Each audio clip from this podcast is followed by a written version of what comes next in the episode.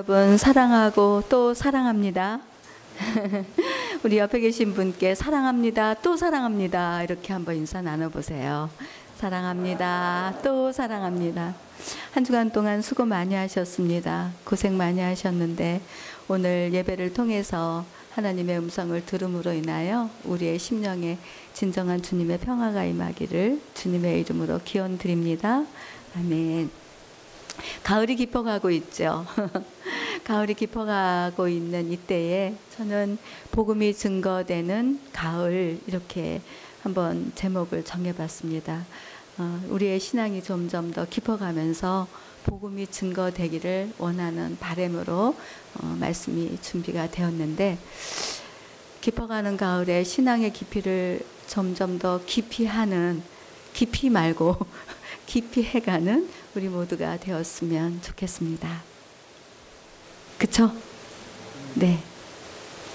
어, 오늘 우리들이 한국 교회를 한번 들여다보면 한국 교회가 참 많이 신앙이 어리다 이런 생각을 합니다. 신앙이 왜 이렇게 얇을까? 깊이 뿌리를 내리지 못하고 점점 얕아짐으로 인해서 어떤 상황과 환경이 오면은 기피하거나 또는 도피, 도피하거나 또는 배척하거나 정말 하나님의 뜻을 이루어야 될 그 시간에 그 뜻을 이루지 못하고 많은 그런 연약한 모습들을 보고 있습니다. 그래서 어, 오늘 우리는 어떻게 하면 점점 더 신앙의 깊이를 더해 갈 수 있는 어, 하나님의 뜻을 이루는 그리스도인이 될 수 있을까? 그래서 이제 이 말씀을 성경에서 한번 풀어서 우리들이 같이 그 말씀 앞으로 가기를 원하는 것입니다.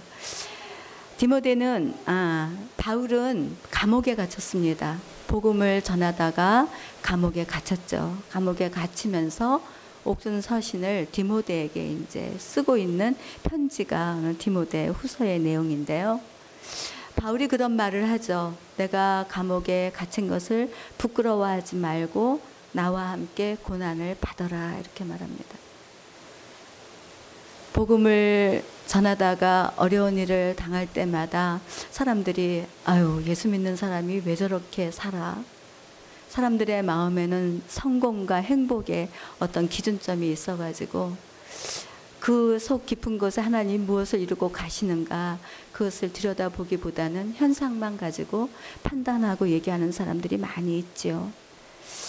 이 바울을 좋아하는 아들과 같은 디모데가 부끄러워할 일은 없었을 텐데 부끄러워하지 말고 너는 나와 함께 고난을 받아라 이렇게 말하고 있습니다. 여러분 우리 새사랑 교회를 부끄러워하시지 않죠? 부끄러워하십니까? 어떤 거예요? 18년 동안 오는 동안에 교회의 부흥과 성장에 초점을 맞췄다면 혹시 모르겠죠. 부끄러워할 수도.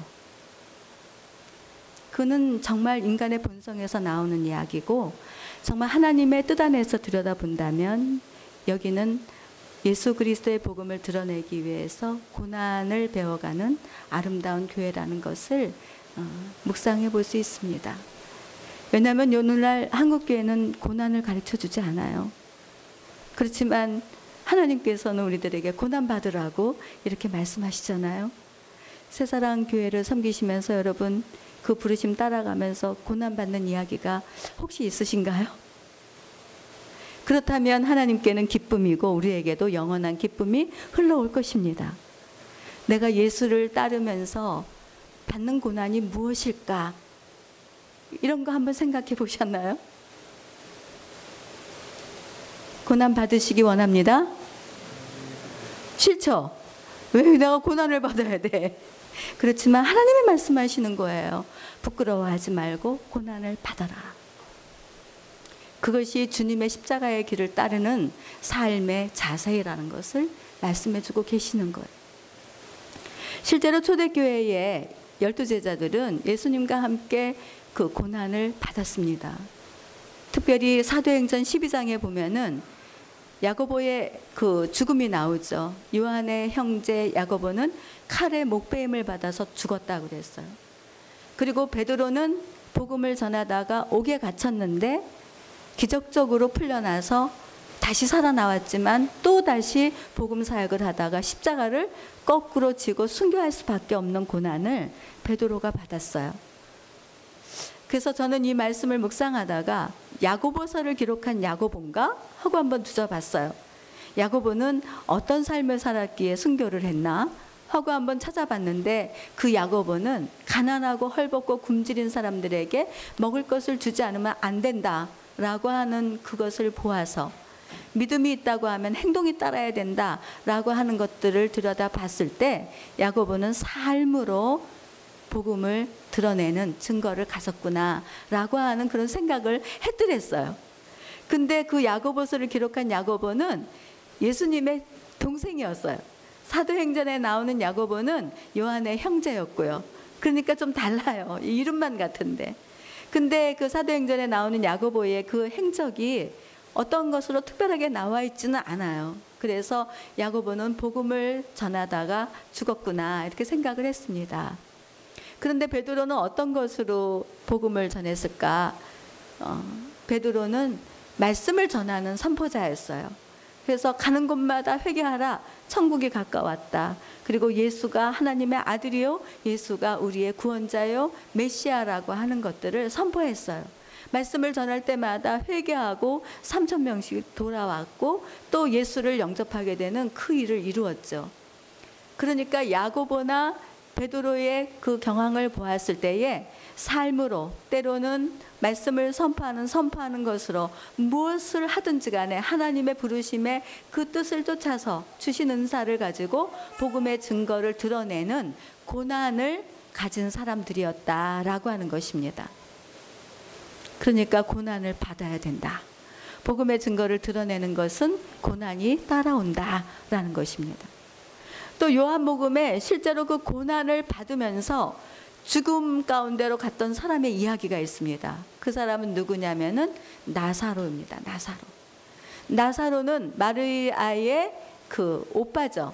여기서 말하는 그 마리아는 예수님의 발에 한 옥합을 깨뜨려서 그 장례를 준비한 사람. 예수님을 참 사랑하고 자신의 모든 것들을 내어드리는 마리아. 그 마리아의 오빠가 나사로입니다. 그래서 이 마리아는 예수님을 따라다니면서 이렇게 말하죠. 예수님, 우리 오빠가 병들었어요. 그러니 우리 오빠 병 좀 고쳐주세요. 그렇게 얘기를 하니까 예수님께서 그래, 너네 오빠는 죽은 게 아니라 자고 있는 것이다. 다시 살아날 거야. 이렇게 얘기했을 때 부활의 때를 얘기하는 줄 알았다라고 성경이 말하고 있어요. 그러면서 예수님께서는 나사로가 죽은 지 사흘이 돼서 무덤에 갇히고 썩은 내가 났을 때 완전한 죽음이 이루어졌을 때 예수님이 나사로의 무덤 앞에 가시죠. 거기 가셔서 나사로야 나와라 했더니 그 죽은 자가 그 폐옷을 입은 채로 밖으로 살아서 나오게 된 거예요. 전에 저는 이 말씀을 가지고 이렇게 생각을 많이 했더랬어요. 그래, 우리가 죽었다가 다시 살아나는 날이 올 거야 라고 하는 것들을 많이 생각을 했는데 다시 한번 또 묵상하면서 보니까 나사로는 무엇으로 복음의 증거를 나타내 주었는가?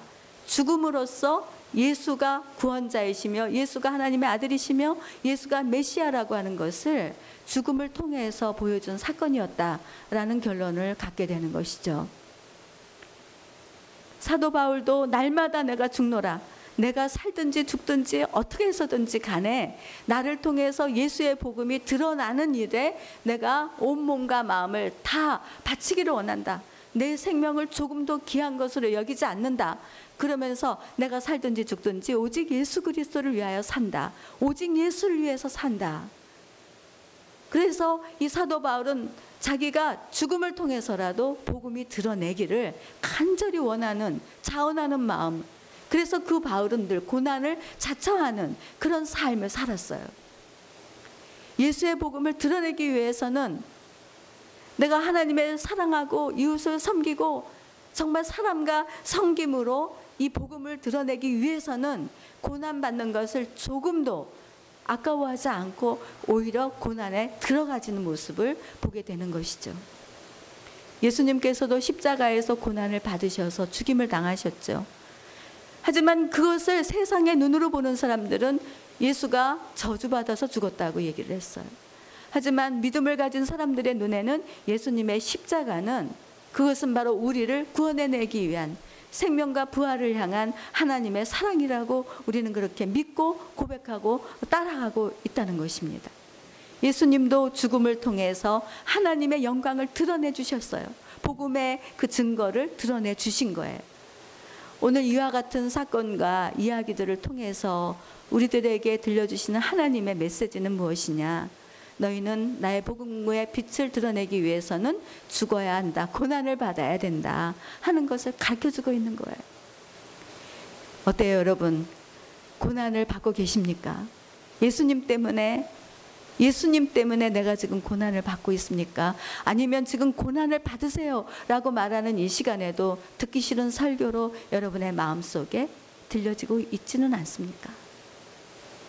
예수님 때문에 고난을 받고 있는가? 생각은 한번 해보셨습니까? 내가 고난받는 것은 무엇일까? 한번 생각해 보셨습니까? 그건 제 말이 아니라 하나님이 우리에게 들려주시는 메시지예요. 고난을 받아라. 옆 사람한테 얘기해 보세요. 고난 받으세요. 참 정말 하기 싫은 말 하시는 것 같아. 저도 마음으로 내심 염려했어요. 사실은. 내가 이 고난을 받으세요. 메시지를 전하면 우리 성도들이 얼마나 힘들어 할까요, 주님? 아, 그랬는데 기독교 대한 성결교단에서 어, 하나의 문서가 왔어요. 9월 23일은 순교사의 주일입니다. 순교를 가르치세요. 라는 걸 가르쳐 줬는데 사실 오늘 이 메시지는 말씀과 그리고 하루에서 나오는 메시지입니다. 거기에서 설교 본문을 잡았고 그리고 묵상을 했고 여러분들에게 나눠준 거예요. 근데 그때 그 말씀을 준비해 가는 동안에 어 주님 이것은 순교하라고 그러는 거 아닙니까? 복음을 위해서 죽으면 죽으리라 라고 하는 이 일사 정신을 우리들에게 들려주는 메시지 아니겠습니까? 라고 마음속에 새기고 있었는데 교단에서 온 그 순교의 주일이라는 그 명분 아래서 내가 자유함을 얻었어요. 아 그렇구나. 예수의 그 복음의 빛을 드러내기 위해서는 날마다 우리가 고난 가운데서 죽어지는 삶을 사는 것, 순교의 정신을 회복해 가는 것, 이것을 하나님이 우리에게 원하시는구나. 여러분 믿으시기 바랍니다. 그래서 여러분들에게도 고난이 있어야 되는 거예요. 내가 지금 살아가고 있는 것에 나는 지금 복음 때문에 겪는 고난인지 아니면은 나의 잘못과 허물 때문에 오는 고난인지 여러분들이 그 내가 받는 고난의 의미를 알고 사는 것과 모르고 사는 것에는 천지 차이가 있는 것이죠. 그래서 고난은 즐겁진 않아요. 고난은 두려움이 되기도 하죠. 그래서 두렵습니다. 예수님의 그 복음의 증거를 드러내기 위해서 두려워한다는 생각은 과연 하고 살고 있을까? 또 이 질문을 한번 던져봤어요. 우리 그리스도인들이 지금 예수님의 복음을 전하는 것 때문에 그 악의 세력을 두려워하고 있을까? 우리 요즘 세상을 사는 사람들이 그리스도인들이 생각하는 두려움은 무엇이지? 한번 질문을 던져봤어요. 그 두려움이 복음을 드러내기 위해서 오는 두려움이면 그것은 하나님 나라에 들어갔을 때 면류관이 될 텐데 그 두려움이 아니라 내일에 대한 염려, 불안한 마음, 걱정되는 마음 이것 때문에 세상을 두려워하는 마음이라면 그것은 바른 것이 아니라는 것을 말해주고 싶었어요. 우리는 예수를 따르는 사람들이에요. 예수의 십자가를 바라보는 사람들이고 하늘에 속한 것들을 내다보는 사람들이에요. 내세를 향하는 사람들이에요. 그리고 하나님이 우리를 부르신 부르심은 지금 오늘이라는 시간 속에서 예수 그리스도의 그 이름을 드러내기 위한 하나님의 부르심이 우리 안에 있습니다. 하나님의 시간과 재물과 모든 일과 여러분들에게 주시는 은혜와 은사들은 다 예수를 드러내기 위한 삶으로 여러분들이 다시 새로워지기를 주의 이름으로 축복합니다. 정말 축복합니다. 너희의 몸은 죽여도 너희의 영혼을 지옥 권세에서 멸하실 하나님을 두려워해라. 요한복음에서 요한은 그렇게 말하고 있습니다. 마태복음에서도 말씀하고 있지요. 우리가 세상의 것들로 위협을 느끼고 위기를 느끼고 이것이 나에게 즐거움을 주지 않고 두려움을 준다고 할지라도 그것을 두려워하지 말고 너희 생명을 살리고 죽이는 하나님을 두려워해라. 하늘에 속한 것들이 내게서 이루어지지 않는 것을 두려워해라. 이렇게 말씀하시는 거예요.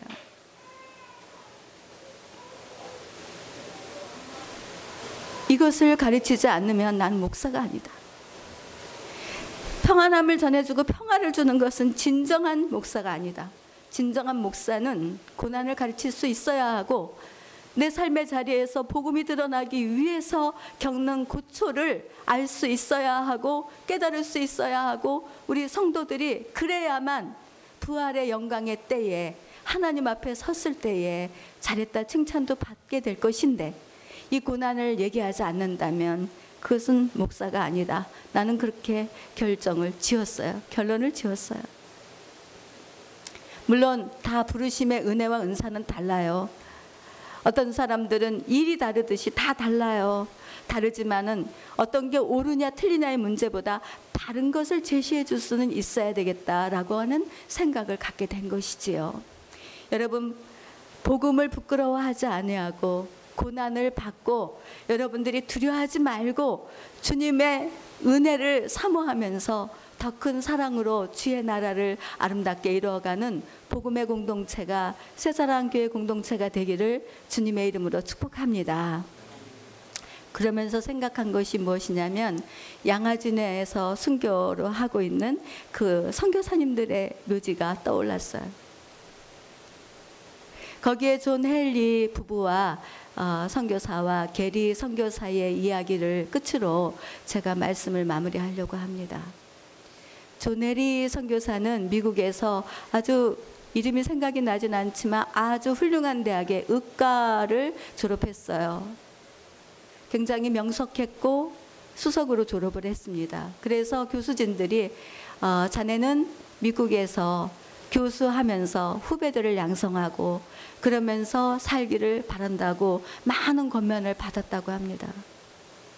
그러면 부도 얻을 것이고 명성도 얻을 것이고 좋은 일들이 많이 예비되어 있을 것이었는데 일본에서 선교사로 수고하고 있는 이수정 선교사가 있는데 이수정 선교사는 이름이 여자 같은데 남자더라고요. 찾아봤더니.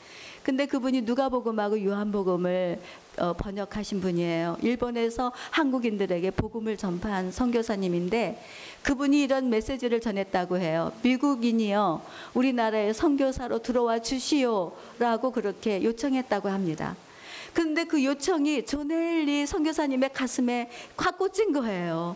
그래서 이 사람이 미국에서 이제 아내를 만나서 결혼을 하고 그리고 샌프란시스코를 떠나서 일본으로 들어와서 이주정 선교사와 함께 한국의 문화를 배우고 언어를 배운 후에 한국에 들어와서 이제 서울에 살게 됐습니다. 서울에 살면서 고종의 주치의가 되고 그리고 알렌 선교사가 세운 강혜원을 이제 2대째 섬기면서 거기에서 의료 선교사로 복음의 증거를 나타내고 그렇게 사랑과 섬김으로 수고를 하고 있었습니다. 그러면서 강혜원이라고 하는 것은 특권층만 의료진을 하는 거기 때문에 이 조넬리 선교사님은 가난한 이웃이 너무 많더라는 거야 한국에 와 보니까 너무나 어려운 사람이 많아서 도무지 이거를 특권층만 해서는 안 된다 생각을 하고 이름을 재중원이라고 다시 고쳐서 가난한 사람들 누구든지 다 와서 병을 치료받고 의료 활동을 할 수 있는 그런 장소로 만들어 놓았다고 합니다. 그래서 이 선교사는 서울에만 있는 게 아니라 또 북한 저기 부산에서도 누가 아프다 그러면은 열심히 달려가서 치료해 줬는데 특히 부산에서는 영국 대사관의 딸이 어, 몹시 앓고 있었다고 그래요. 지금은 뭐 KTX도 있어서 금방 달려갈 수 있었지만 그때 서울에서 부산 가는 거리는 어마어마하게 멀고 가는 동안에 또 위험한 일도 많이 있었지만 생명을 아끼지 않고 병든 자를 고치는 일이라면 열심을 내서 달려갔다고 합니다. 그 거기에 가서 누구를 만나냐면 캐나다에서 온 게일 선교사를 만나게 되는 거예요. 게일 선교사를 만나서 얘기를 들어보니까 부산이 얼마나 환경이 열악한지 생명의 위협이 있어서 도무지 여기다 놔뒀다간 죽겠다 싶어서 그 존 헤론 선교사가 게일 선교사를 서울로 불러들입니다. 그리고 존 헤론 그 선교사님은 기독교 서회라고 하는 출판사를 또 만들어냈어요. 그래서 그 게일 선교사를 출판업을 하게 하고 어, 이렇게 이제 의료 사업과 출판업을 통해서 복음의 증거를 드러내는 삶을 살았습니다. 게일 선교사가 서울로 올라온 지 두 달 만에 그 존 헤론 그 선교사가 완전히 급성 이질이 걸리기 시작했어요. 과로로 인해서. 그러고 나서 두 달 만에 존 헤론 선교사는 죽었습니다. 그러니까 하나님의 사랑을 가지고 낯선 한국 땅에 와서 우리 한국인들을 살리고 세우는 일에 수고를 했지만 얻어진 것은 죽는 일이었어요. 그 사람의 고난은 죽, 죽음이었습니다. 그리고 사랑스러운 아내와 그리고 두 딸들을 그 어린애들을 남겨놓고 간 거예요.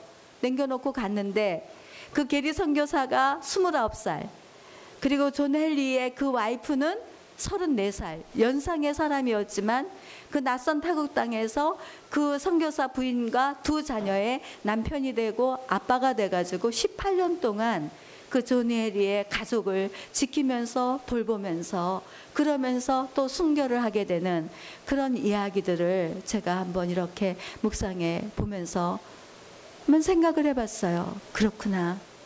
순교자의 정신을 가지고 복음을 드러낸 사람들에게는 하나님의 사랑이 영원히 함께 하시는구나 라고 하는 그 깨달음을 가지면서 이제 우리들도 순교사의 정신을 이어받아서 주님의 복음의 그 증거를 드러내기 위해서는 고난을 받는 성도들로 온전해질 수 있는 은혜가 우리 모두에게 함께하기를 바랍니다. 이 복음을 위해서 당하는 어려움이나 환란이나 죽음이라 할지라도 그것을 두려워할 것이 아니라 오히려 부활의 때에 믿음의 선한 싸움을 다 싸우고 하나님 앞에 섰을 때에 준비된 의의 면류관, 영광의 면류관, 생명의 면류관을 바라보면서 오늘이라고 하는 이 시간 속에서 하나님께서 여러분, 여러분들에게 부어주신 직업, 그리고 여러분들에게 주신 은사, 그것을 가지고 복음의 증거를 나타내는 거룩한 성도의 무리가 되기를 주님의 이름으로 축복합니다. 기도하겠습니다.